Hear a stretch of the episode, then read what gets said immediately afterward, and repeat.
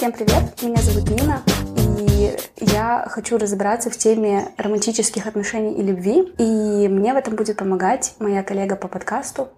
А, меня зовут Евгения, я психоаналитически ориентированный психолог. Я буду отвечать на разные вопросы Нины.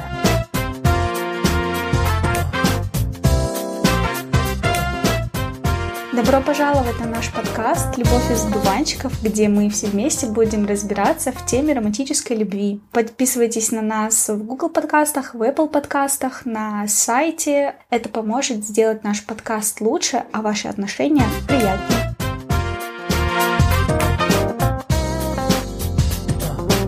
Всем привет! Это подкаст «Любовь из одуванчиков», и сегодня мы будем говорить про близость. Добрый день, Женя. Здравствуйте, Нина.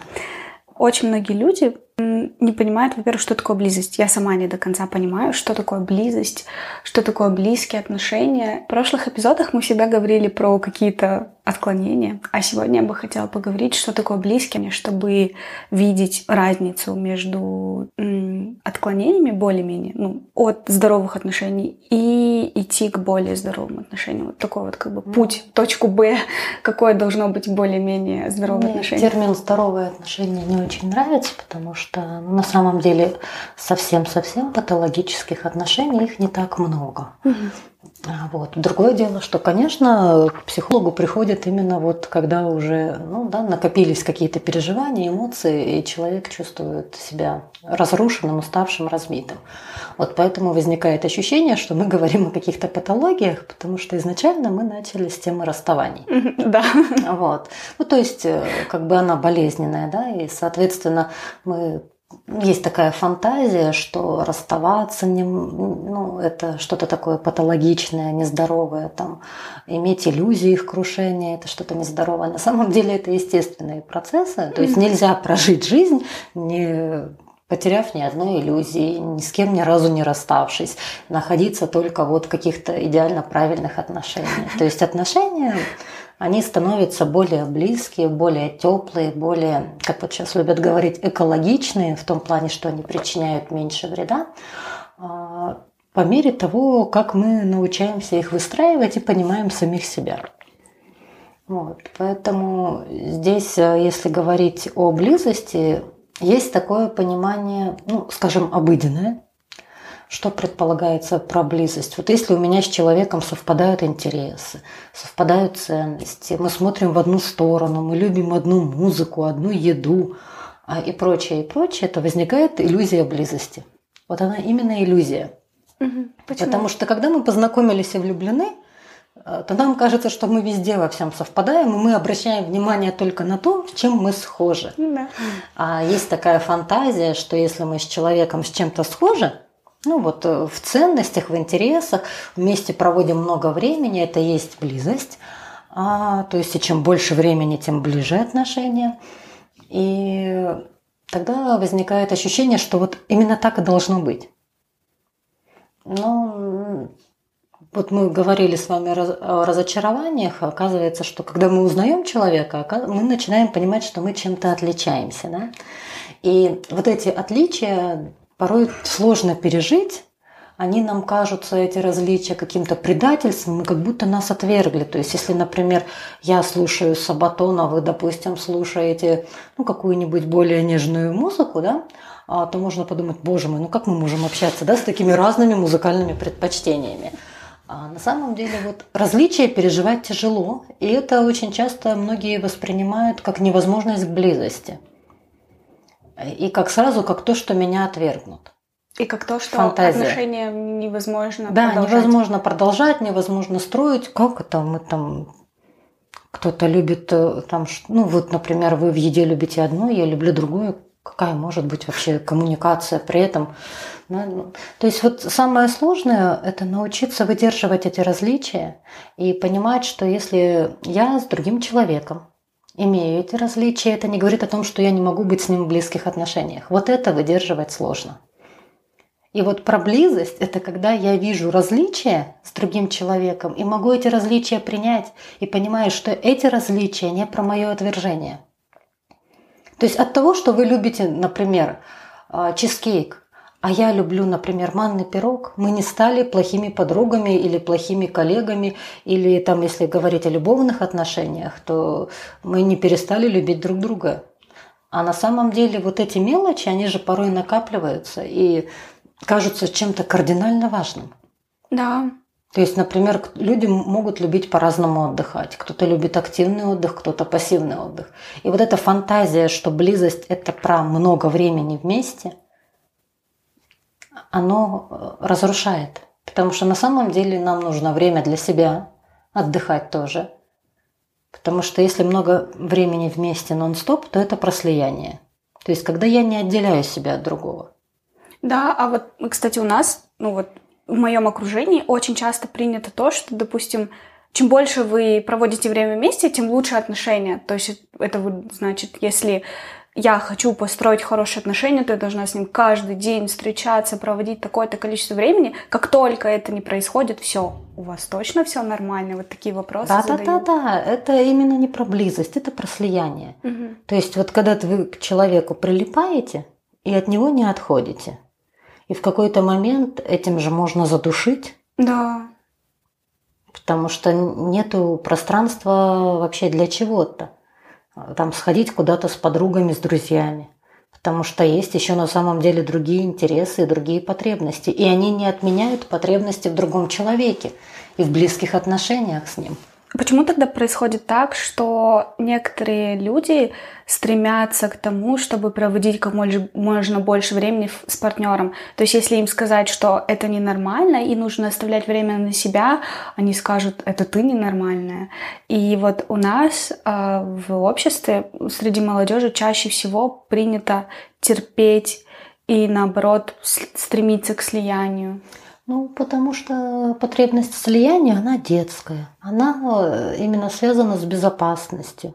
А если брать э, возраст подростковый, юношеский, то там очень мало представления о себе, какой я есть. Больше какие-то фантазии, каким я хочу быть. Очень мало еще себя знают. И кажется, что уже знают все. А вот, и, соответственно, выстраивать коммуникацию проще именно слившись с другим человеком. Это как подтверждает мое существование, мое право иметь мои потребности, желания. То есть если есть другой, который меня любит, у которого такие же интересы, желания и прочее, то ты с ним объединяешься в такую как бы большую фигуру, и тогда возникает ощущение силы, стабильности самооценки, уверенности – что не я один вот какой-то вот в этом мире болтаюсь, непонятно нужен, не нужен, имею ли я право на свои желания. Плюс тут же вот а, внутри а есть вещи, связанные с неуверенностью в себе. А если есть другой, весь такой красивый, идеальный, он меня любит с такими же интересами, это же наполняет, и ты как бы становишься более уверенным. У тебя вот выражение, когда влюбился, крылья за спиной. Ну, по факту ты вот другого, ну, если вот такую метафору сделать немножко так скажем, черную, да, ты другого вот так вот поглотил, да, mm-hmm. сожрал, себя наполнил, крылья себе отрастил, и получается вот одна фигура. Вот этот миф об андрогинах же знаете, mm-hmm. что были раньше такая вот фигура целая, потом прогневали богов, их разделили на две части, вот половинки ходят друг друга и ищут. Якобы. И вот это же фантазия про слияние. Угу. Я сейчас найду свою половинку, я наконец-то стану целым. Да. Есть вот эта злая шутка по поводу поиска второй половинки от Фаины э, Раневской, по-моему, что вторая половинка бывает у таблетки у жопы, да, а я изначально целая. Это, конечно, очень грубо, но по факту вот это вот э, внутри желания при слиянии, это именно обрести вот эту целостность, наполненность, уверенность в себе, стабильность самооценки, иногда даже просто право быть и существовать, иметь свои желания. То есть другой человек с такими же интересами, он подтверждает мое право эти интересы иметь. То есть получается, что человек, когда он, слия... когда он внутри слияния, он только тогда ощущает себя живым и ощущает себя там уверенным. Не обязательно даже при этом ощущает живым, но он, по крайней мере, ощущает свое право быть и более уверенным и достойным любви. Ага, то есть, грубо говоря, эти люди не могут быть ни в каких других отношениях, кроме как слияния. То есть для них это норма. Я думаю, мы почти все изначально проходим этап отношений, в которых мы в слиянии. И просто в какой-то момент э, у нас эти отношения, они либо обрываются естественным путем, ну, то есть, потому что невозможно в этом слиянии находиться постоянно, мы же растем, развиваемся, и мы хотим ну, куда-то бегать, узнавать мир и что-то. И один из партнеров просто вырывается. И начинаем как-то задумываться, как выстраиваться отношения так, чтобы потом не было так больно при расставании. Кто-то уходит в цинизм, не подпускает близко, а, и через какой-то период времени все-таки вот эта мысль появляется, что надо как-то научиться в отношениях держать дистанцию так, чтобы сохранить себя и иметь вот эту близость. И тогда это не про количество времени, а про качество. Угу. И еще один важный момент – это что я могу а, вот э, в этих отношениях близких разместить. То есть о чем я могу говорить.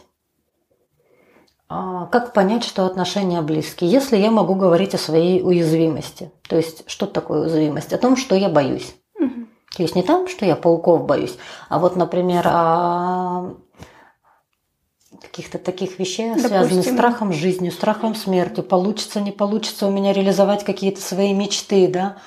А вот эти моменты я могу обсуждать.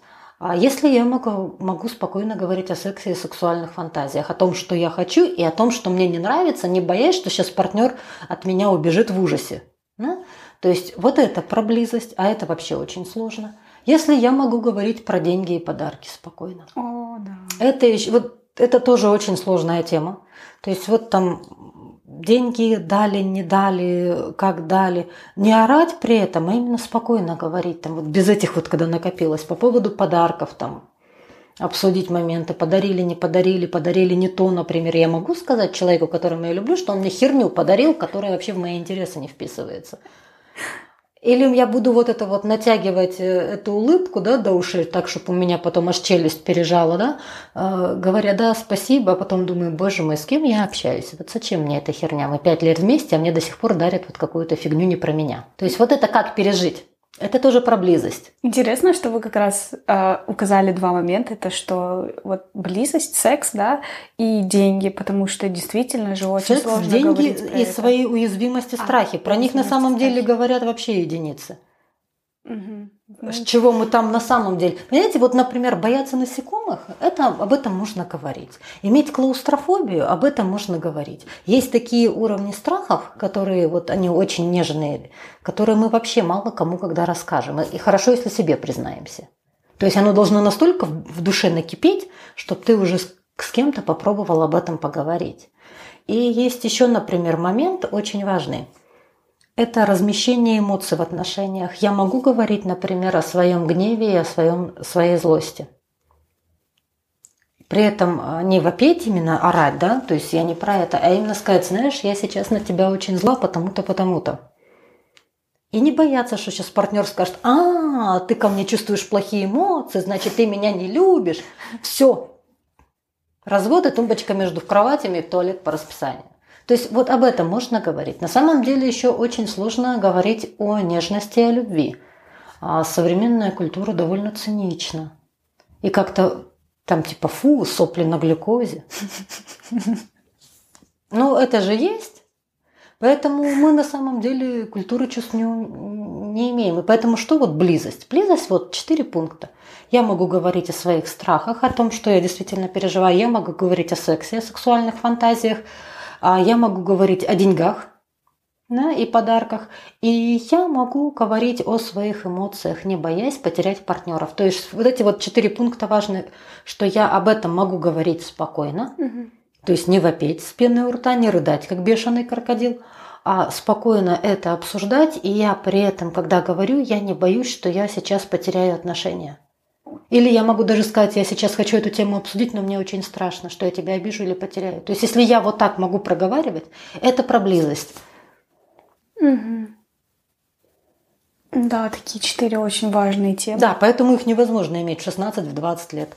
Поэтому это нормально, что мы сначала проживаем отношения по типу слияния. Угу. Нам очень важно найти, где эти наши границы – где заканчиваюсь я, где заканчивается другой. Как близко я могу подпустить другого человека и не травмировать себя, не отказаться от себя. Поэтому говорить, что слияние это что-то совсем такое болезненное, нет, это просто нормальный этап взросления. Другое дело, если ты застрял в этом и по-другому никогда никак не можешь. что только так. Тогда угу. да, тогда лучше, конечно, сходить э, к специалистам. Угу. Получается, выходит так, что у многих людей как раз нет этой близости ну, в отношениях. Вот раз вы указали вот эти четыре поинта, о которых, которые как бы э, идентифицируют, говорят о том, что это близкие отношения. Почему людям страшно говорить об этих вещах? Ну, понятно, что они говорят о своей уязвимости, это страшно. Это страшно, что тебя отвергнут. Да. Во-первых, в первую очередь, это страшно, потому что ты а, можешь быть отвергнут. И это еще страшно, потому что тебе могут сказать, что ты дурак, тупой, урод, ненормальный. То есть тебя еще могут, эм, как сказать, вот твою самооценку, представление о себе, э, ее могут еще очень сильно пошатнуть негативными комментариями. То есть когда это близкие отношения, нам то мнение близкого, любимого человека важно. Да. То есть там то, что нам скажет э, Маша Сурал, Маша, там, или Петя, или случайная там опайка какая-нибудь, да, это не важно. Оно нас может задеть, ну, это, это не то, что выстраивает наше представление о себе. Но когда это говорит близкий человек, то это уже задевает. Это вот такая сверхавтономность, что меня слова ничьи не задевают, это все фигня. Это вот обратная сторона созависимости. Угу. То есть это вот как раз... Контрзависимость? Да, это контрзависимость. Очень грубо иногда психологи говорят, что это те же яйца, только в профиль. А что такое контрзависимость? Ну, образный Просто... вариант. Кто-то прям в слияние уходит, угу. а кто-то вообще не подходит никак к близким отношениям. Он сводит их до секса, а, до манипуляций, до использований. Или говорит, что, допустим, мне не нужны отношения? Мне не нужны отношения, мне секса достаточно, мне не нужна любовь. То есть э, страх, что тебя разрушат. Да вот этими злыми комментариями, а от близкого человека они действительно слова имеют значение. Да, наверное, поэтому некоторые люди боятся показать свое истинное я, потому что как раз боятся этого осуждения со стороны любимого человека. Хотя по идее. Да, у нас вообще очень много, во-первых, таких вещей, которые уят баллады. Да. Ну, то есть о сексе говорить, это да.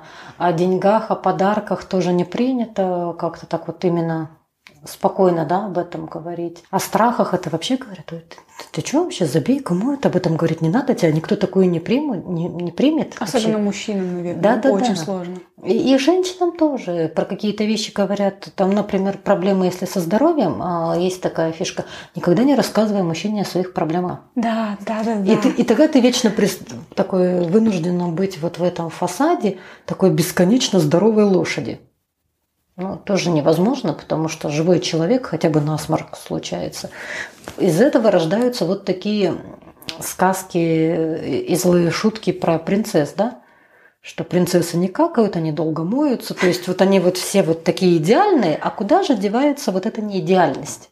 Да, какие-то отрицательные эмоции, заболевания и прочее. Ну, вот они потом в душе смывают. Угу. А как вы думаете, вот у меня тут вопрос созрел, что, возможно, некоторые отношения после свадьбы рушатся как раз из-за того, что до этого они не жили вместе, у них была такая иллюзия, как это все будет после замужества, да, или там после начала совместного проживания, и, возможно, из-за этих иллюзий они разочаровываются, и плюс у них нет близости, и потом это все ведет к расставанию. Как думаете, это вообще? Ну, это как вариант. Другое дело, что и в браке можно прожить много лет в иллюзиях. Почему? Ну, ну вот смотрите, если классически брать вариант, мужчина много работает, а женщина занята ребенком. Угу. И вот они очень-очень занятые. Женщина совсем в ребенка провалилась, мужчина совсем в работу. У них возможности друг друга узнавать почти нету. Они друг от друга бегают и от самих себя тоже. Ну да. Поэтому им надо очень сильно устать в этом беге, прежде чем они заметят, что рядом чужой человек, который им нахрен не нужен, не интересен, и с которым им некомфортно. Иногда уходит на это 10, 15, а то и 20 лет. Капец. Это мой самый большой страх, кажется, что прожить огромное количество времени с человеком, потом бац, понять, что он не тот. Ну, здесь тоже есть вариант. Мы же меняемся да. в отношениях. И вот у нас были одни ценности, интересы, желания. Человек нам подходил. И мы можем меняться иногда совместно какое-то время, да, то есть э, расти, развиваться и совпадать в этих вещах. А можем э, потом разойтись. Ну и, и что? И не всегда при этом люди говнюки оказываются, когда мы расходимся. Ой, это очень сложно признать, что человек не говнюк после того, как вы расстались. Но бывает, оно бывает по-разному. Кто-то раз, э, расходится так, что делят ложки-вилки и выкручивают розетки, да, из квартиры вывозят. А кто-то полюбовно расходится. Это, конечно, даже при полюбовном расставании это все равно травматично. Мгм. То есть это не будет легко, если вы с человеком много лет были вместе. Оно не может быть легко. Вот. Но, тем не менее, это, ну, скажем так, более сохранно для психики. Ну, заканчивается что-то в нашей жизни, нет ничего вечного. Ну, ты сказали классную фразу, что не может быть легко. А ведь на самом деле мы все привыкли к тому, привыкли думать, что должно быть легко. что Это если вообще человек твой, Самая классная фантазия. Если это мое, должно сразу Да. торкнуть, кайф, легко, Да. просто. Ну, честно, вот у меня всегда вопрос по этому поводу, а с какого перепуга? Вот если еще, например, а, там 18-20 лет, да, то, может быть, да, есть фантазия легко, у тебя нету багажа, да, бэкграунда отношений. Еще не так много что болит, не так много про себя понимаешь. А когда ты уже постарше, у тебя этот бэкграунд, ты уже знаешь, что оно может быть по-разному, что люди разные, что мы на самом деле не, ну, не черно-белые, не две кнопки, Мгм. да, что все-таки довольно противоречивые сами по себе, много желаний. Не всегда понятно, что хочется. Эмоций может быть много, да, много целей и задач, и там, и сям хочется успеть. И, соответственно, другой человек, он тоже такой же. Он Ага. сложный, противоречивый. Ну и как может быть легко? никак. Ну, то есть здесь действительно ты понемногу узнаешь, понемногу договариваешься. Когда-то легко, когда-то сложно. Мгм. Это вот очень детская, такая даже младенческая фантазия, что должно быть легко просто. Да. Это, это же, это если вот подумать, это мир даже не младенца, а это мир ребенка, который существует внутри утробы. Вот там легко просто. Он не успел захотеть подумать, что он голодный, да? Его через пуповину все поступает все питательные вещества. Вот там легко просто. Да и то, если беременность, мама хорошо ходит. Мгм. То есть у нее нет проблем с давлением, да, бешеного сердцебиения, нет каких-то там реакций интоксикации, то тогда да. Да. Тогда это хотя бы в этом периоде этот рай. Да, типа- Рай заканчивается, как только ребенок родился. Мгм. А возможно ли близость без какого-то этапа разочарований? Как? Ну, допустим, вот начали встречаться. И не заметить, что рядом живой человек, который имеет какие-то отличия от нас самих в Нет, зеркале. я имела в виду в том плане, что вот начал встречаться и, и сразу близость. Ну, то есть, вот, допустим, в прошлых отношениях уже везде палки навтыкали, уже как бы прошли через много, и тут сразу с человеком начинается близость. Бывает ли такое? Надо тогда брать руки в ноги и убегать. Если вы видите человека, с ним знакомитесь, начинаете общаться, и у вас вот это вот ощущение, что вот оно мое, бинго, сразу близость, взяли руки ноги и побежали. Хотя бы до, до угла, чтобы отдохнуть Мгм. и, и выдохнуть, потому что это слияние. М. В норме, когда мы видим другого человека, мы чувствуем вот этот интерес, да? Мгм. где-то мы совпали, у нас что-то там загорелось, э, завибрировало а, на разных уровнях, там на сексуальном, да, в плане каких-то душевных переживаний, в плане эмоций, но при этом есть настороженность, потому что я не знаю, кто это на самом деле, я не знаю, какой человек, с какой он историей, Мгм. я не знаю его цели, это вообще по факту ну, незнакомый человек. Да.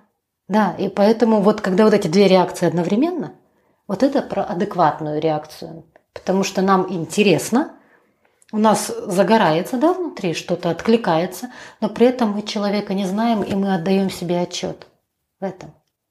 Что это все-таки незнакомый человек. Если мы в это сразу прыгаем, то есть вот мы сидели такие, да, вот в своем этом красивом фасаде, увидели другого человека и выпрыгнули из него, типа такие все голенькие, открытые, вау, это мое, я всю жизнь ждал. Это слияние. Мгм. То есть, если вы вот это вот желание сразу чувствуете, выпрыгнуть из кожи, из трусов, из всего, да, из себя, и отдаться, это про слияние. Мгм. Либо это про сексуальное влечение. То есть, если мы говорим о страсти, она может действительно так захватить. Но тогда надо себе точно тоже научиться вот это различать. Это страсть, да, когда это сексуальное влечение, или это любовь. То есть, это тоже не всегда одно и то же.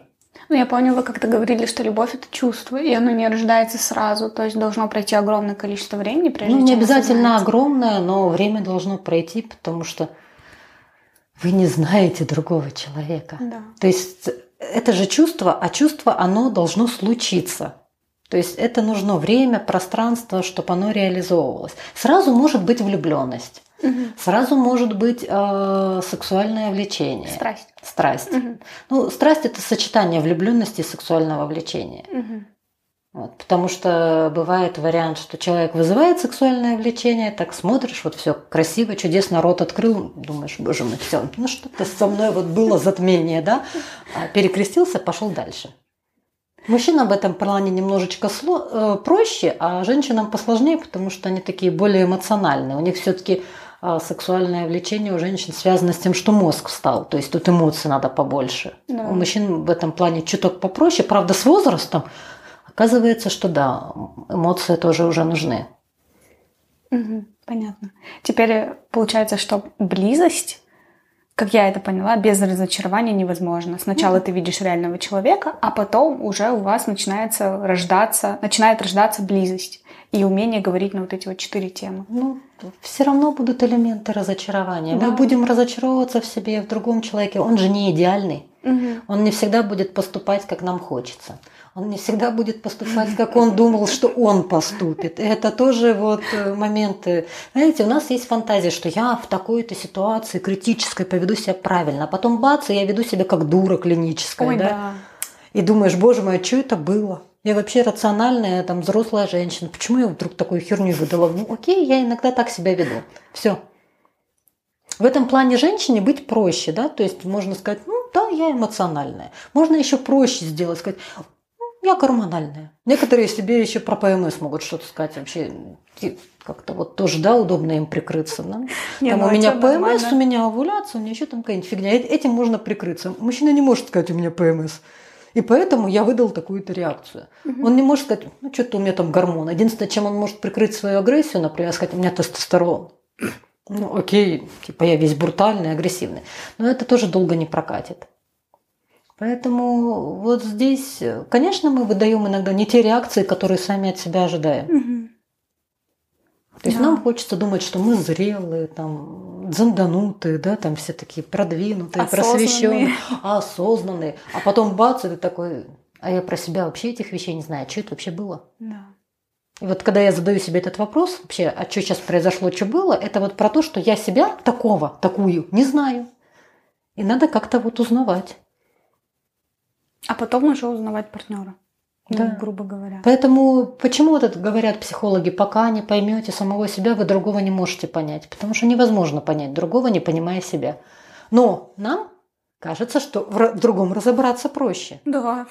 Его проще скорректировать, да. переделать, перевоспитывать. Лучше он пусть изменится, чем я изменюсь. Ну, так это такой, знаете, для меня это такой вариант типа лаборатории практикума. Вот mm-hmm. когда приходишь, да, в лаборатории, там каких-нибудь амеб солишь, смотришь, как они там в цисту закрылись, еще что-то mm-hmm. сделали. То же самое. Себя менять это довольно сложно, что-то разбирать, понимать про себя страшно, непонятно там. А другого проще, так как на нем практикуешься, да, как да. там на куклах, там на тараканах, на трупах медики. Вот то же самое. Да это э, он плохой, и он должен поменяться. Конечно. А я, а я точно знаю еще, как ему поменяться да, надо. Да. Я сейчас ему весь просто план пропишу, чтобы он поменялся, а потом уже посмотрим. А я изначально идеально. Да, да. Мне и потом еще плюс идет плохая агре... ну плохая эмоция, общепризнан, ну как бы стереотипично признано, что это плохая эмоция, когда другой человек тоже говорит, вот ты такая, такая, такая, нужно поменяться, и тут сразу гнев или ну, там, конечно, допустим, обида. Меня взяли, атаковали, сказали, чтобы я менялась. Да. Это же тоже про непринятие меня такой, какая я есть. Да. А на самом деле, если смотреть, что внутри, то я себя такой, какая я есть, или какой я есть, да, не принимаю. Угу. Я не могу принять э, своего там, например, не идеального тела, даже в хорошей физической форме у любого человека есть какие-то слабые стороны, он знает, с ними работает. Да? Я не могу принять а, того, что я а, смертна, да, ну, я могу заболеть. Да, это вот про смертность, какие-то... И про слабость. Вот сейчас, например, это, да, очень очевидно, да, вот эта тема смертности, да, что мы, оказывается, смертны.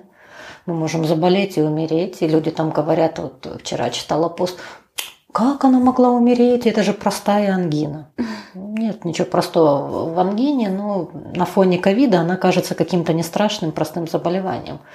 Вот. И, соответственно, мы не можем принять, что мы не идеальны в плане характера что у нас есть какие-то негативные эмоции, мы можем быть ленивыми жопами, а, мы можем быть безответственными, мы можем опаздывать, мы можем не выполнять свои обещания или вообще про что-то забыть, Да. или вообще нагло забить, не хотеть чего-то, да, а партнер хочет. И то есть это же все про несовершенство. И если я не могу это принять в себе, то я пойду переделывать другого. А на себя просто забью, ну, грубо говоря. Ну, тогда мне придется признать, что я недостаточно хорош, а, что несовершенен. И тогда идет сразу следом фантазия, что значит я не имею права любить и быть любимым. То есть надо быть каким-то вот идеальным, да, соответствовать. У Вирджинии Сатир есть такая очень-очень простая книжка. а, Она в диалогах вообще написана. Самооценка и выбор партнеров. А, Это очень классная вещь, я ее очень люблю. Она вообще написана просто, не надо быть психологом, чтобы это читать и было понятно. То есть любой человек может прочесть. И она очень четко говорит, что когда у людей низкая самооценка, они в себе не уверены, но они ищут партнера, они демонстрируют обратное поведение. То есть они демонстрируют себя как уверенных, с высокой самооценкой, с красивой подачей. И вот чем более идеальный вы видите фасад, тем, соответственно, внутри все менее и менее идеально. То есть красивые нам мощные фасады и презентации нужны именно, чтобы скрыть вот эти свои несовершенства. И, соответственно, вот смотрите, я человек, допустим, с низкой самооценкой, я даю фасад красивый. Другой человек с такой же низкой самооценкой, с красивым фасадом, что он видит? Он видит, о, какой уверенный человек, мне рядом с ним будет комфортно.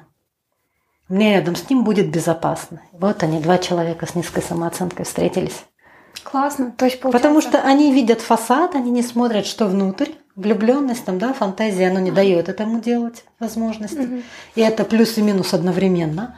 А вот, и вот так вот происходит, что люди, когда они в отношениях, у них всегда одинаковый уровень самооценки, Да. одинаковый уровень а, зрелости личной. То есть не может быть один партнер осознанный, а другой нет. Такая пара просто распадется. Да, только хотела об этом сказать. Ну, Если пара полгода застряла в отношениях, значит у них одинаковый уровень самооценки, одинаковый уровень личностной зрелости. Как бы это ни звучало странно, но Да, со, стор- со стороны оно может выглядеть очень по-разному. Да. Совершенно по-разному.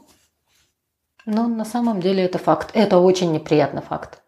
Да, потому что обычно, ну, мы все привыкли видеть, что партнер плохой, я хорошая, и мы... Это называется в психологии расщепление. Мгм. То есть у кого-то хорошая часть, у кого-то плохая. А вот если говорить про зрелость, это как раз про то, что я могу быть и хорошим, и плохим, в зависимости от ситуации, там устал, болею, что-то еще. То есть когда мы учитываем контексты, что или от того, что я, например, злюсь, я не становлюсь плохим человеком. Просто я в этой ситуации разозлилась. Ой, классно, потому что... Это очень сложно, Да. эти вещи разделять. Да, и большинство думают, что я не могу злиться. Или там, допустим... Тогда я нехорошая, да. Да, я не могу там, допустим, на тебя злиться, потому что... Не могу, потому что там, допустим, мы с тобой в отношениях, я не буду Да-да-да. на тебя злиться. Здесь два момента, вот вы правильно заметили. Один момент, что я не могу злиться, это тогда разрушает мои представления о себе. И второй момент, как я могу злиться на любимого человека. Да. То есть как будто если я на него разозлюсь, он перестанет быть любимым. То есть вот видите, тогда злость или гнев, они а, обладают таким всемогуществом, способным все разрушить. Какая-то одна хреновенькая эмоция, которой можно научиться управлять. Да, или просто пережить, а потом уже поговорить. Ну или хотя этом. бы понять вообще, почему она возникла в отношениях. Мгм. То есть э, это же нормально. А вот если мы говорим о слиянии, да, вот как типе отношений, то там злость, гнев, они как раз возникают ам, и агрессия, да, как вот эта вот потребность выйти, немножечко отделиться и побыть самостоятельным с собой, да. То есть вообще изначальная функция агрессии, и самая первая, вот если мы берем маленького ребеночка, это выйти из слияния. С матерью. Да, А. заявить право на жизнь, что я отдельное существо. То есть нам нужно это слияние, чтобы расти в какой-то момент, но потом нам нужна отдельность, чтобы расти и жить дальше. Мгм. Это такой конфликт, который мы решаем на протяжении жизни. Как быть в близости, но при этом оставаться собой. Не потерять себя. И получается, что некоторые люди идут как раз в, а, в, в созависимые отношения, потому что у них до этого не произошло правильного отделение, слияния от матери. Отделение правильного. А, отделение. То есть они идут в отношении по типу, как сахар идет в чай, они ага. растворяются. Угу. То есть если вот вы возьмете сахар, положите в чай, даже если он будет холодный, да, он все равно рано или поздно растворится. Да. Вот это вот вариант слияния. То есть а, чем оно плохо? Я теряю себя как личность. Все, меня как личности нет. Есть интересы партнера, есть его желания, я во всем в этом растворяюсь. Почему после таких отношений очень тяжело восстанавливаться? Потому что Индивидуальности нет, себя Нету, нет. Да. Ты не знаешь, кто ты, что ты, ты без этого человека просто не существуешь. И нужно как-то себя опять возвращать, понимать вообще, что я хочу, куда я хочу и вообще кто я тогда. Да. И это вот момент, э, вариант, например, отношений, если быть не как сахар, да, в стакане с чаем, а вот как ложка. Размешали, но вы не перестали быть ложкой от того, что вас положили в кипяток. Клевая аналогия. Да, другое дело, что все-таки можно даже кольцо все, всевластия, да, попав в вулкан, тоже может раствориться. Поэтому здесь важно понимать, что есть люди достаточно нарушенные, которые даже э, сильного человека могут очень сильно, ну вот, скажем, зрелого, со стабильной психикой, э, может, могут очень сильно ну, разрушить. Ему может потребоваться поддержка и помощь, и это нормально. Но с другой стороны, вы же говорили, что когда несколько людей в отнош...